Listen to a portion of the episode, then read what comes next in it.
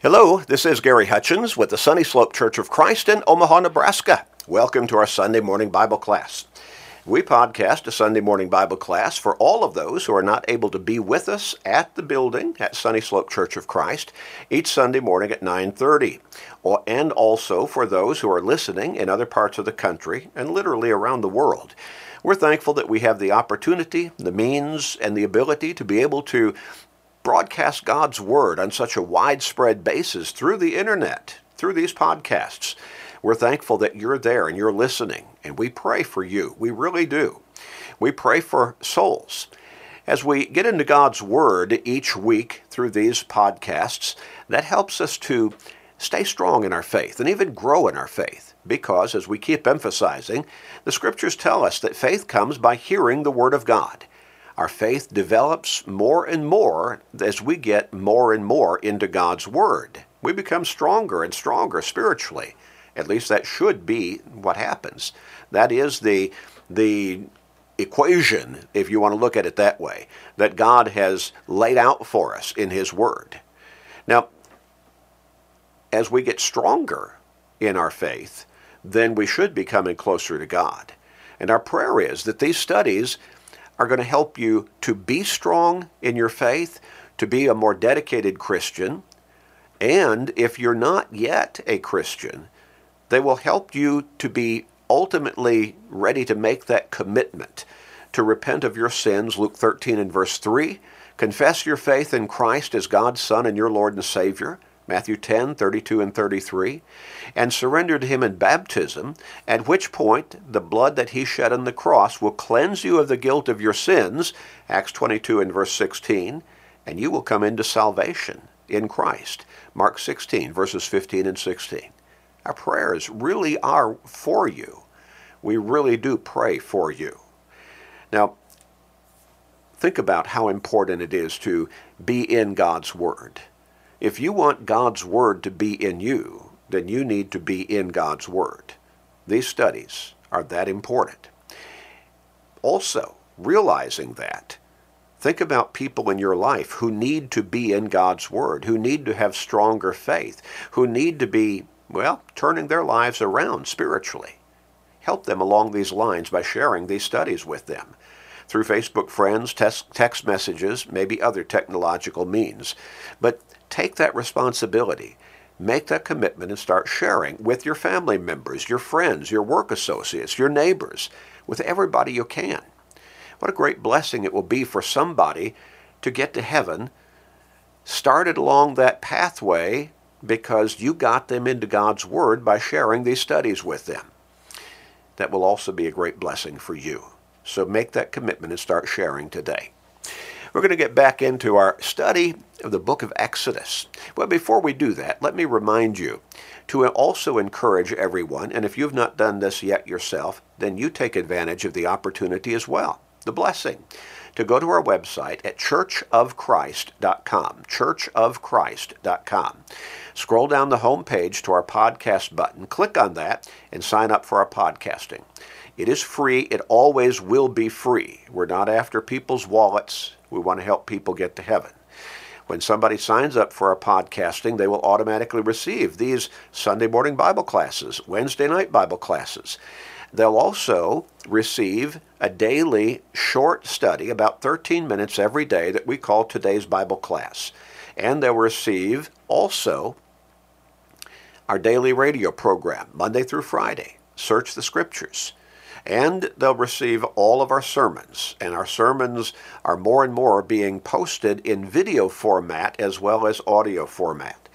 So all of that's there on our website. But again, the podcasts will be automatic right to your smart device, whichever one you choose your computer, laptop, pad, tablet, whatever one you choose. So encourage everyone to take advantage of this. Churchofchrist.com and you do so as well if you have not yet done so yourself. We're at a pivotal point in our study of the book of Exodus. We have been studying through these first uh, number of chapters here, wherein we have been reading about God working through Moses and Aaron progressively to ultimately have them lead the children of Israel, or the, the people of Israel, the descendants of Jacob, who would later become the nation of Israel, the Jews, and through whose bloodline the Savior would come into the world by God's direction and guidance. Moses was going to lead these people out of Egyptian bondage. They had been living in Egypt and growing into a nation within that nation for 400 years. But this particular Pharaoh, he feared their numbers, that they might ultimately turn against them and become allies of some foreign power who wanted to conquer Egypt, and they would fight against the Egyptians uh, and, and help some foreign ally take them over, take over their land. Well, so he made slaves out of them, basically. They prayed to God. God heard their prayers, and he sent Moses and Aaron to deliver them from Egyptian bondage. Pharaoh did not believe in God, and he hardened his heart a number of times.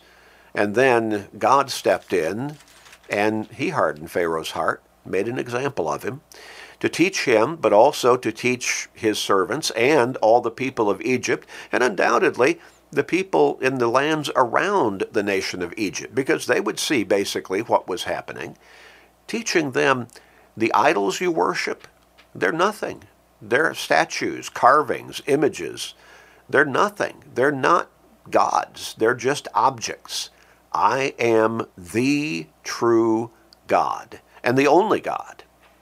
So God began sending plagues upon the Egyptians in order, as judgments, in order to impress upon them that he is the true God. The power behind those plagues is incredible. First, the first plague was the, all the fresh waters within the land of Egypt turned to blood. The second plague was a plague of frogs. We're not talking about just um, an, an overproduction of frogs around the land. We're talking about an infestation. We're talking about frogs everywhere, all over the place, in people's homes, in their pots and pans, all over the grounds, everywhere. And then the third plague was a plague of lice. Now, if somebody might have thought the frogs were bad, the lice, I would think, had to have been worse, all over everything again, including the Egyptian people themselves. That was followed by a plague of swarms of flies everywhere. Now, we know that flies can be a nuisance if you've got one or two just buzzing around your, your head. Well, just imagine swarms incessantly everywhere. And then the fifth plague was the plague where much of the livestock became diseased and died. That would have been devastating agriculturally and economically for the Egyptian people, the nation themselves. The seventh plague was a plague of hail that destroyed a great deal, a huge percentage of the crops in the field. Well, again, agriculturally, food supply was going to be largely destroyed. Economically, that would affect their economy as well, people's incomes. The eighth plague was a plague of locusts. What the hail left in the fields and on the trees, the locusts pretty much ate up. So we're talking about, again, agricultural devastation, and with the agricultural devastation, economic devastation. The ninth plague was a plague of darkness. And I believe we're to understand this was a darkness that was so dense, so thick, that it could basically be felt. One could not see their hand in front of their eyes. Well, what would you do? You'd just be brought to a standstill, basically. Then we come to the ultimate of the ten plagues, and that's going to be the death of the firstborn. In the 12th chapter of Exodus, as we looked at last time, and we went only through about halfway of that uh, halfway through that particular chapter, God announced to Moses that he would bring one more plague upon the Egyptians, and then Pharaoh would let the Israelites go. Leave Egypt, and God would lead them through Moses' leadership and guidance to the promised land. The promised land that God had promised going all the way back to Abraham, hundreds and hundreds of years before when he first called Abraham to go to a place that God would show him, ultimately the land of Canaan. And God said that through Abraham's descendants, he would give them that land. And now he was ready to fulfill that promise. Now we might think, well, why did God take so long? Hundreds and hundreds of years. Remember, God is not on our timetable. We are on God's timetable. And we need to respect that. God knows the right time. We want things right now. And so at the right time, God was ready to use Moses to lead the Israelites to the promised land. Now, the Israelites, many of them, a great percentage of them, they'd get kind of hindered along the way as far as their faith was concerned, and so they'd stumble around in the wilderness for another 40 years. But ultimately, God was leading them to the promised land. But now, Pharaoh needed one more lesson, one more lesson in judgment, and this would be the death of the firstborn. All of those homes within the land of Egypt, all of the Egyptian homes that would not display the blood of a sacrificial lamb on the lintels and doorposts of their homes, the firstborn in all of those homes would die, all in one night. Now the Israelites were told to dress their lintels and doorposts of their homes in the blood of a sacrificial lamb as well. But this sacrificial lamb, in verse the first part, the first half or so of chapter 12, gives us details as to how they were to were to prepare this lamb for food once it had been slaughtered, after they had put the blood on the lintels and doorposts of their home. They were to eat it with certain other food. They were to prepare it in a certain way. And they were to eat it with shoes on their feet, with garments ready for them to travel. They were supposed to eat it standing up so they would be ready to go. Because after this particular night, Pharaoh would not only let the Israelites go, he would drive them out. He would drive them out. And this sacrificial lamb was something of a foretelling or a prophecy or an image of the ultimate sacrificial lamb that God would send into this world in the person of his own Son, Jesus Christ, the Messiah, the Savior. God would send him to die on the cross as the ultimate perfect sacrifice to pay the price for the guilt of the sins of all mankind for all time. So this sacrificial lamb, and this would be remembered every year by the Israelites in the Passover meal, remembering what God did to deliver them from Egyptian bondage. That would be remembered every year, but it, it ultimately would be fulfilled in the most ultimate way through Christ dying on the cross. We don't remember that Passover meal any longer as followers of Christ. He brought that period to a close. He became the ultimate fulfillment as the Passover lamb. And we read about that imagery in the book of Revelation. So the meal is established, the instructions as to how to prepare it, how to eat it, what to eat it with. Again, standing up, shoes on your feet, ready to travel. Because after this night, after you've eaten this meal, as the death angel passed through the land and passed over your homes with the blood of the Lamb over the lintels and on the doorposts, Pharaoh would drive you out, and God would lead you through Moses to the promised land. We come to verse 29 in chapter 12.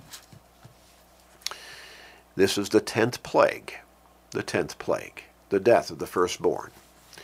And it came to pass at midnight that the Lord struck, the Lord struck all the firstborn in the land of Egypt, from the firstborn of Pharaoh, who sat on his throne, to the firstborn of the captive who was in the dungeon, and all the firstborn of the livestock. Now think about that. Now we've talked about how the plagues, the first nine plagues, devastated the devastated the nation of Egypt, agriculturally, economically. Now this final, ultimate, tenth plague is devastating them population-wise. How many would die within the land? If you stopped and thought about the firstborn in every household, through every bloodline, how many would that be that would die that night? All at once. Incalculable, I would think, from our human perspective, but it would be just an incredible number. All in one night. It would not just be the death of the firstborn of the children in a home, but the parents who might be firstborn from their parents before them. They would die as well. Just an incredible number. So at midnight, that the Lord struck all the firstborn in the land of Egypt, from the firstborn of Pharaoh who sat on his throne to the firstborn of the captive who was in the dungeon, and also again, and all the firstborn of livestock. Now remember, one of the plagues was a disease of the livestock, and undoubtedly a great many of the livestock died at that time, again devastating the nation of Egypt agriculturally and economically. But now, what's left? The firstborn of all the livestock dies as well. So Pharaoh rose in the night, he and all his servants and all the Egyptians, and there was a great cry in Egypt, for there was not a house, not a house, where there was not one dead. And I suspect in many houses there was more than one who died that night. A great cry in Egypt? Can you imagine the mourning? Can you imagine the wailing? Can you imagine the parents and the grandparents? the siblings crying through the night as the death of the firstborn became reality in every house, the text says.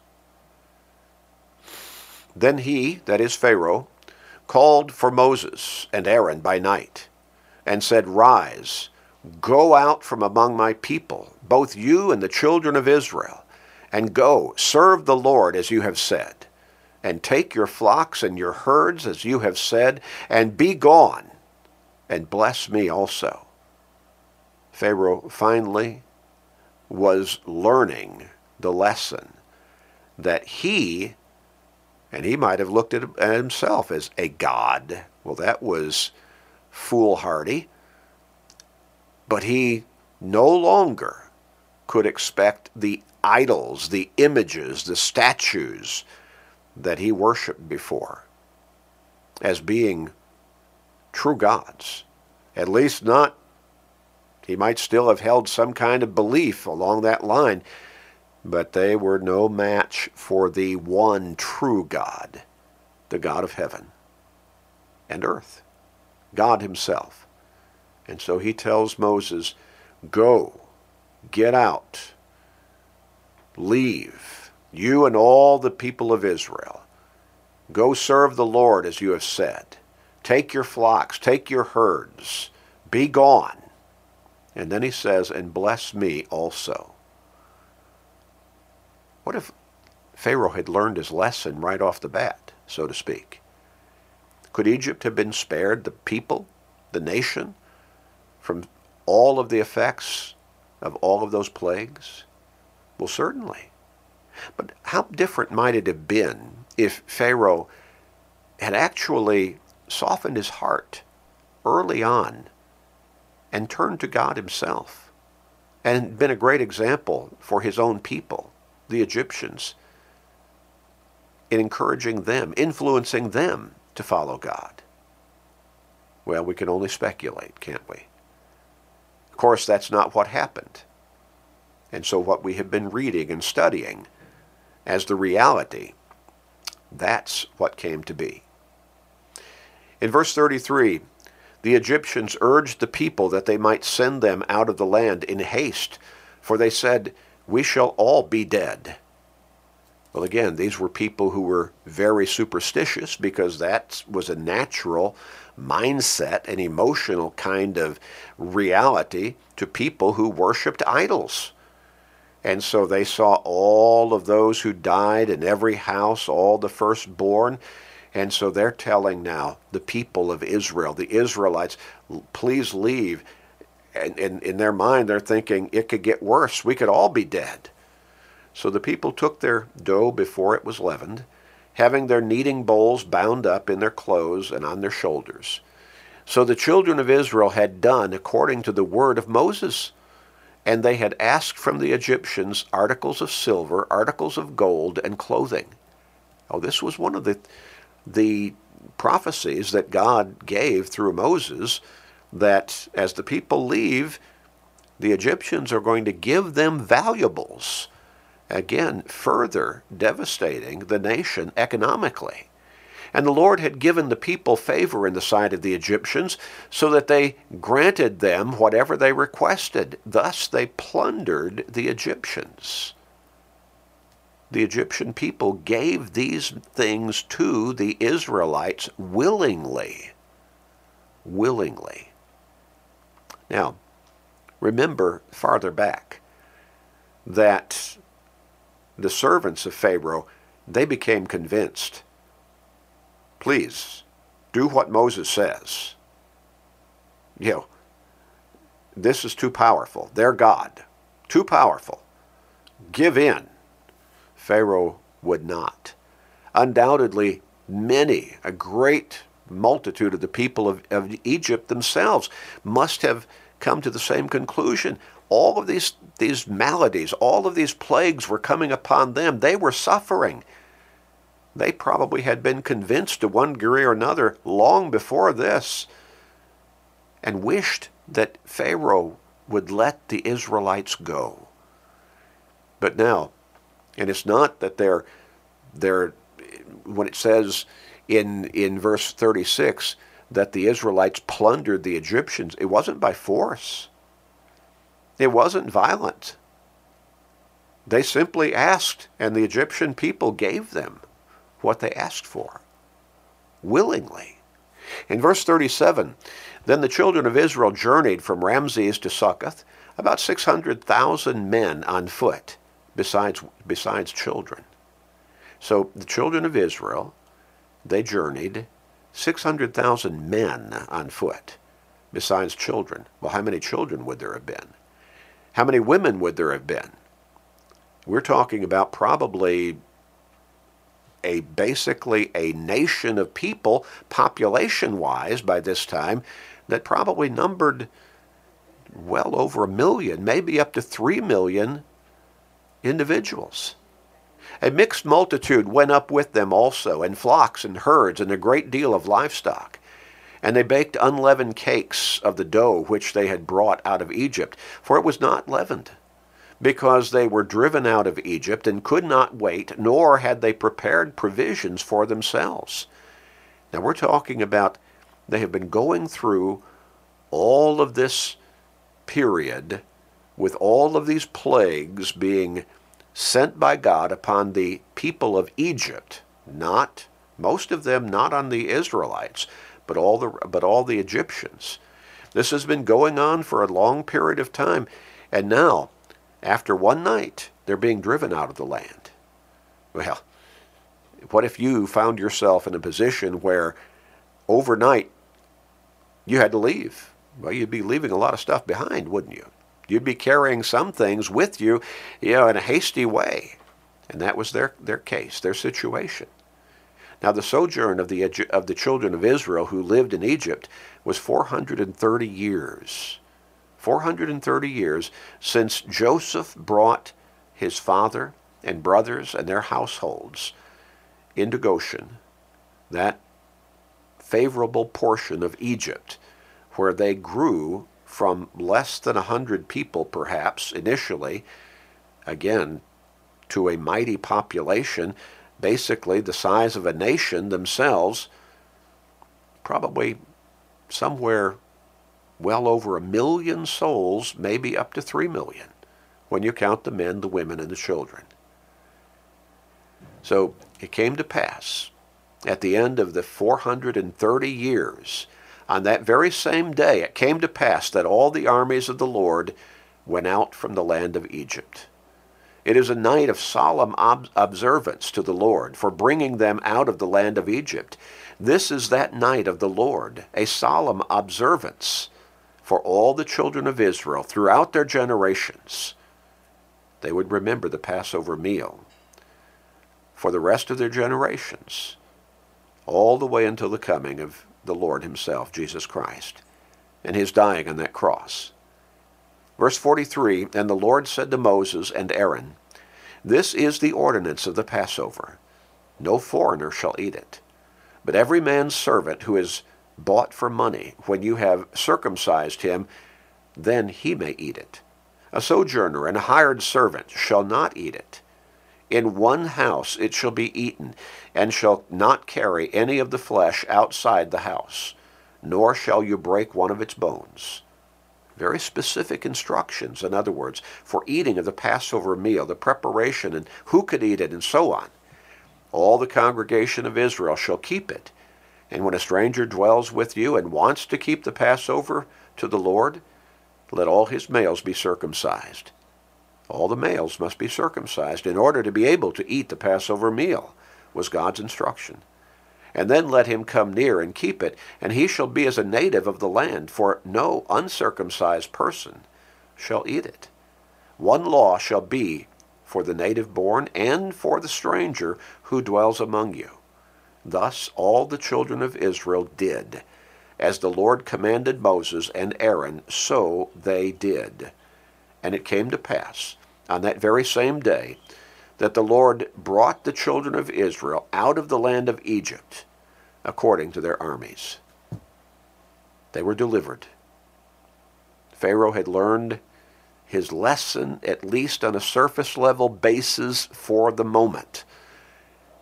I suspect that the people of Egypt, a great many of them, learned their lesson, at least to a great extent, that God is the God, the only God. And we need to follow him faithfully and obediently and consistently. There is none like him. No, not one. What a great lesson for us today. Lesson that we need to learn and that we need to live by. We'll pick up with chapter 13 next time. Let's pray together. Father, you are the true God, the only true God. You are almighty. There is no one, no thing, no being like you. Thank you, Father, for loving us so much. Thank you for making the way for us to be with you for all of eternity, as you have sent your Son into this world as our Savior. Praise, glory, honor, and thanks be to you. Help people to open their eyes and see your majesty, your might, see you as God, and come to you through your Son, our Lord and Savior, Jesus Christ. Again, praise, glory, honor, and thanks be to you. Thank you for loving us and letting us love you, Father. We pray for souls. Please forgive us. We pray in Jesus' name. Amen.